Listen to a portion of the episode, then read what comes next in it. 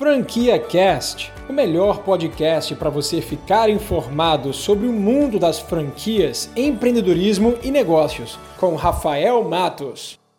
Bom, minha equipe separou seis perguntas que fizeram para mim, eu vou tentar respondê-las da forma mais rápida e direta e objetiva possível. A primeira pessoa que me mandou mensagem foi uma pessoa chamada Apaixonados por Futebol. Bom, ele perguntou: minha dúvida é como o franqueado da Premier Pão lucra? Ótima pergunta. Bom, se você não conhece a Premier Pão, a Premier Pão é uma das franquias que eu fundei, uma franquia extremamente barata, que tem uma promessa de alta rentabilidade, baixo investimento. Você investe a partir de 10 mil reais, você comercializa publicidade em saquinho de pão para negócios da sua região, negócios que já fazem panfleto, cartão de visita, folder, e você lucra comercializando isso, vendendo esse serviço para esses pequenos e médios negócios, você vende o serviço de mídia, você vai faturar, você vai pagar pelos custos da produção, pelos custos de royalties e por outros custos, né, outras despesas ali indiretas, que é seu internet, seu telefone, o MEI que você vai pagar por mês, que é o imposto que você paga para o governo, e aí sim você vai obter o lucro da sua operação. Na maioria das vezes o lucro para uma operação dessa de serviços que a gente vende em publicidade gira em torno de 50%. Ou seja, se você faturar 12 mil reais vendendo propaganda, você vai ter o custo de em torno de 5, 6 mil reais, o resto vai ser o seu lucro. Qualquer dúvida sobre a Premia Pão também vou deixar aqui ó, em cima um vídeo que eu falei tudo sobre a Premia Pão para você saber detalhe por detalhe. Vamos agora para a próxima pergunta. Bom, o Felipe de Souza me perguntou: existe alguma franquia para investir a longa distância? Moro fora do Brasil, mas tenho interesse em adquirir um negócio. Porém, não vou conseguir cuidar de perto. Dá certo isso? Não.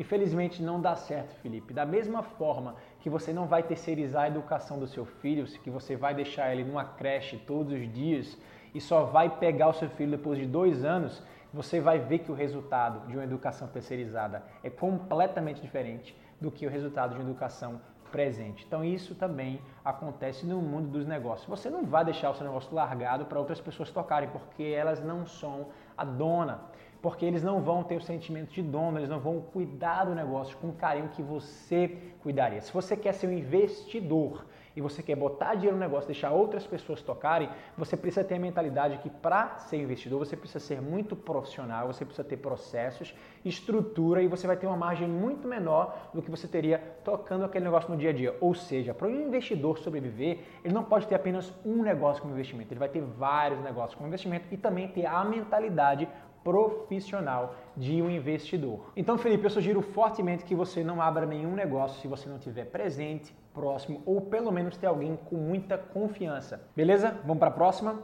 Cristiane Sena perguntou: Oi, Rafael, tudo bem? Tenho uma pergunta. Franquia de app, aplicativo, na área de alimentação, tipo iFood, para trabalhar em cidades pequenas que ainda não tem esse tipo de serviço, o que você acha? Bom, Cristiane, muito obrigado pela pergunta.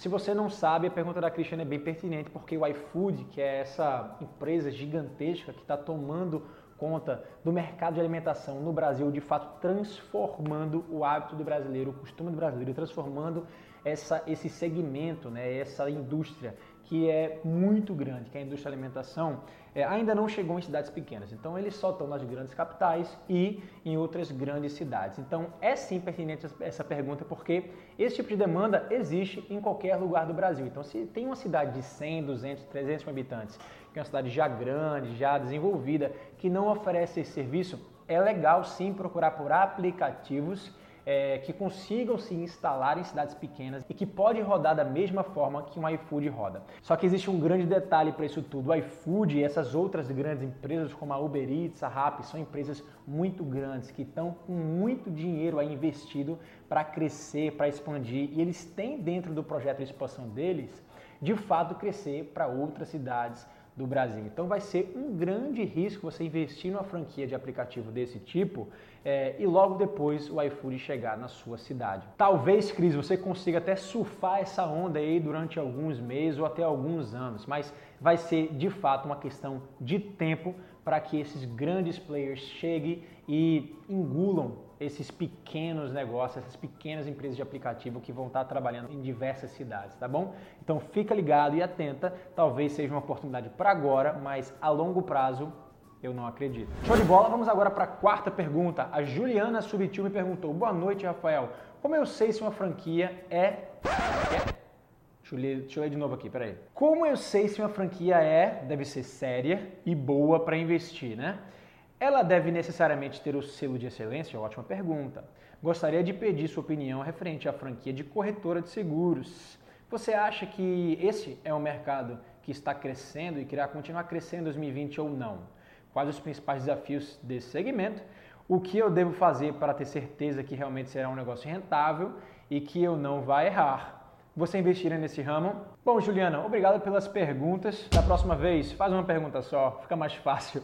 Mas vamos lá, é, vou responder uma por uma, ok? Como eu sei se uma franquia séria e boa para investir, se está na BF, já é uma, um grande avanço. A BF certifica, é, não regula, é, regulamenta, tá? Certifica empresas no Brasil, franqueadoras no Brasil, para que elas pelo menos passem desse filtro aí de uma franquia de fato mais segura, mais assertiva, que teve seus documentos todos auditados, que realmente estão ali dentro da lei é, e que tenha um contrato que esteja, no mínimo, é, alinhado com a lei das franquias.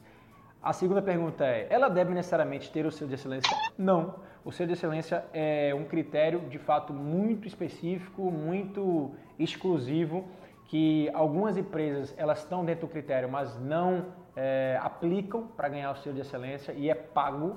Então é de fato opcional dentro do ramo de franquias. É algo interessante para se ver mas não é de fato fundamental. Sobre franquias de corretora de seguro, é, eu vejo que não está necessariamente crescendo, mas eu acredito bastante nesse tipo de serviço, porque é um negócio que todo mundo precisa, sempre vai precisar então, eu não vejo ele morrer, mas também não vejo um negócio com tanto diferencial assim. Tem diversas marcas que fazem praticamente a mesma coisa, então você acaba tendo um negócio que praticamente não tem fidelização nenhuma de mercado. Só se atente para esse quesito, ok? E sobre a última pergunta, bom, e o que você deve fazer para realmente ter a certeza de que o negócio vai dar certo e você não vai errar? Primeiro de tudo é você estudar bastante aquele negócio estudar bastante a região, fazer um estudo de mercado bem inteligente, bem minucioso. Segundo, você acreditar na sua intuição, acreditar em você, acreditar no produto que você vai vender, tá? Se você não entrar com uma crença elevada sobre o seu sucesso, você não vai ter sucesso.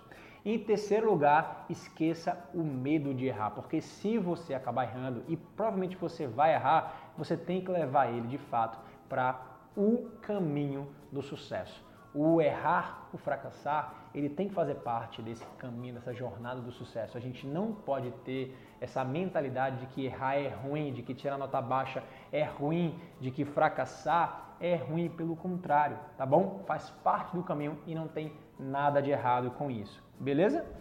Vamos para a próxima pergunta. A Helena perguntou: Rafael, boa noite. Existe uma franquia que aluga malas. O que você acha de abrir uma franquia de aluguel de berço e carrinhos de bebê? Me dê uma luz Ótima, Helena. Seguinte, vamos lá. As franquias de aluguel de malas, elas oferecem um serviço essencialmente de economia, porque quando você está alugando uma mala em vez de comprar, você não está gastando todo aquele dinheiro para usar somente 10 a 15 a 30 dias, que é o tempo de uma viagem, e depois você guarda na sua casa e só vai usar de novo daqui a um ano, né? que essa é a média de viagens do brasileiro, é realmente viajar de seis em seis meses ou de ano em ano. Então você está sim oferecendo um serviço inteligente, porque você não vai estar tá fazendo com que a pessoa guarde uma mala em casa sem, sem, tá, sem utilização e que invista muito pouco para ter o mesmo benefício de ter uma mala. No caso de um carrinho de bebê ou de um berço, você não tem esse curto período de tempo de aluguel. Você vai alugar pelo menos durante 12 meses ou 24 meses. E eu não acho interessante, justamente porque não tem essa necessidade de curto período de tempo. A pessoa pode muito bem comprar que ela vai ter ali a vida útil daquele produto sendo muito bem utilizada. Agora, você pode muito bem tentar trabalhar com um tipo de aluguel de um produto para esse mesmo nicho, para esse mesmo público, que é o público de pais e mães de bebês recém-nascidos, é, e alugar um tipo de produto que eles utilizem por pouco tempo, como por exemplo roupas de bebê. Roupa de bebê de recém-nascido, por exemplo, em três meses já está grande, já está pequena demais e eles vão ter que comprar outras roupas. Então faz sim sentido você entrar nesse nicho, mas atentando-se para o produto que você vai alugar. E ainda assim você não precisaria nem franquear esse tipo de negócio, é só você se tornar uma plataforma onde você vai conectar pessoas, pais e mães que já passaram por aquele período ali e já tem roupas ou objetos ou brinquedos que não são mais úteis para sua criança, conectar essa ponta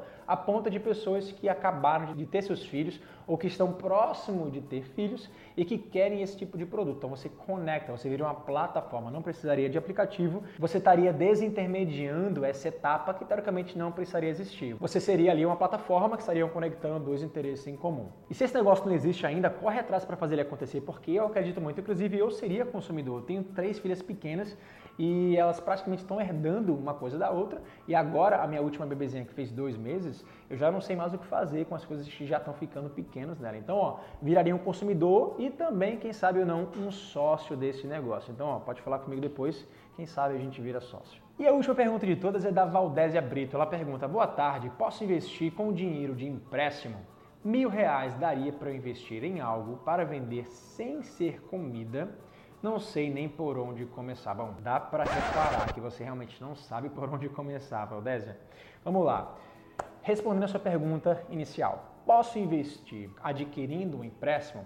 Pode sim, não tem problemas. Mas tenha muito cuidado, porque caso você não tenha nenhuma fonte de renda, você vai precisar da operação desse seu negócio para pagar os juros do empréstimo, as parcelas do empréstimo, você vai estar tá entrando no negócio já endividado com um alto risco. Então, para isso é muito importante que você tenha um plano financeiro muito bem desenhado para que você consiga ali no final do mês ter na ponta do lápis o saldo positivo daquele negócio, para que você consiga se pagar inicialmente, você consiga pagar o banco e pagar os seus fornecedores. Agora, com mil reais apenas, eu acho muito difícil você iniciar um negócio que venda produtos. A margem de negócios que vende produtos é muito baixa, em torno de 10, 20, no máximo 30%. Então, para você alavancar esse seu negócio, ou seja, aquele seu lucro da operação conseguir ser reinvestido e gerar mais lucros para você, vai de fato demandar um tempo muito maior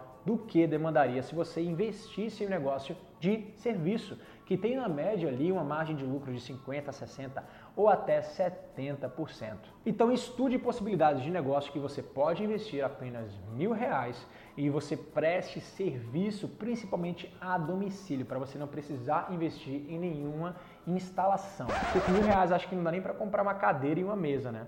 É a verdade, não minto. Então foque naqueles tipos de serviço que você consegue prestar a domicílio e aí você vai alavancar o seu negócio, reinvestindo todo o dinheiro que você receber para que você consiga profissionalizar cada vez mais e expandir cada vez mais o seu negócio. Quem sabe depois você não franquia o seu próprio negócio? Você acabou de ouvir o Franquia Cast com Rafael Matos, o podcast que deixa você informado sobre o mundo das franquias, empreendedorismo e negócios.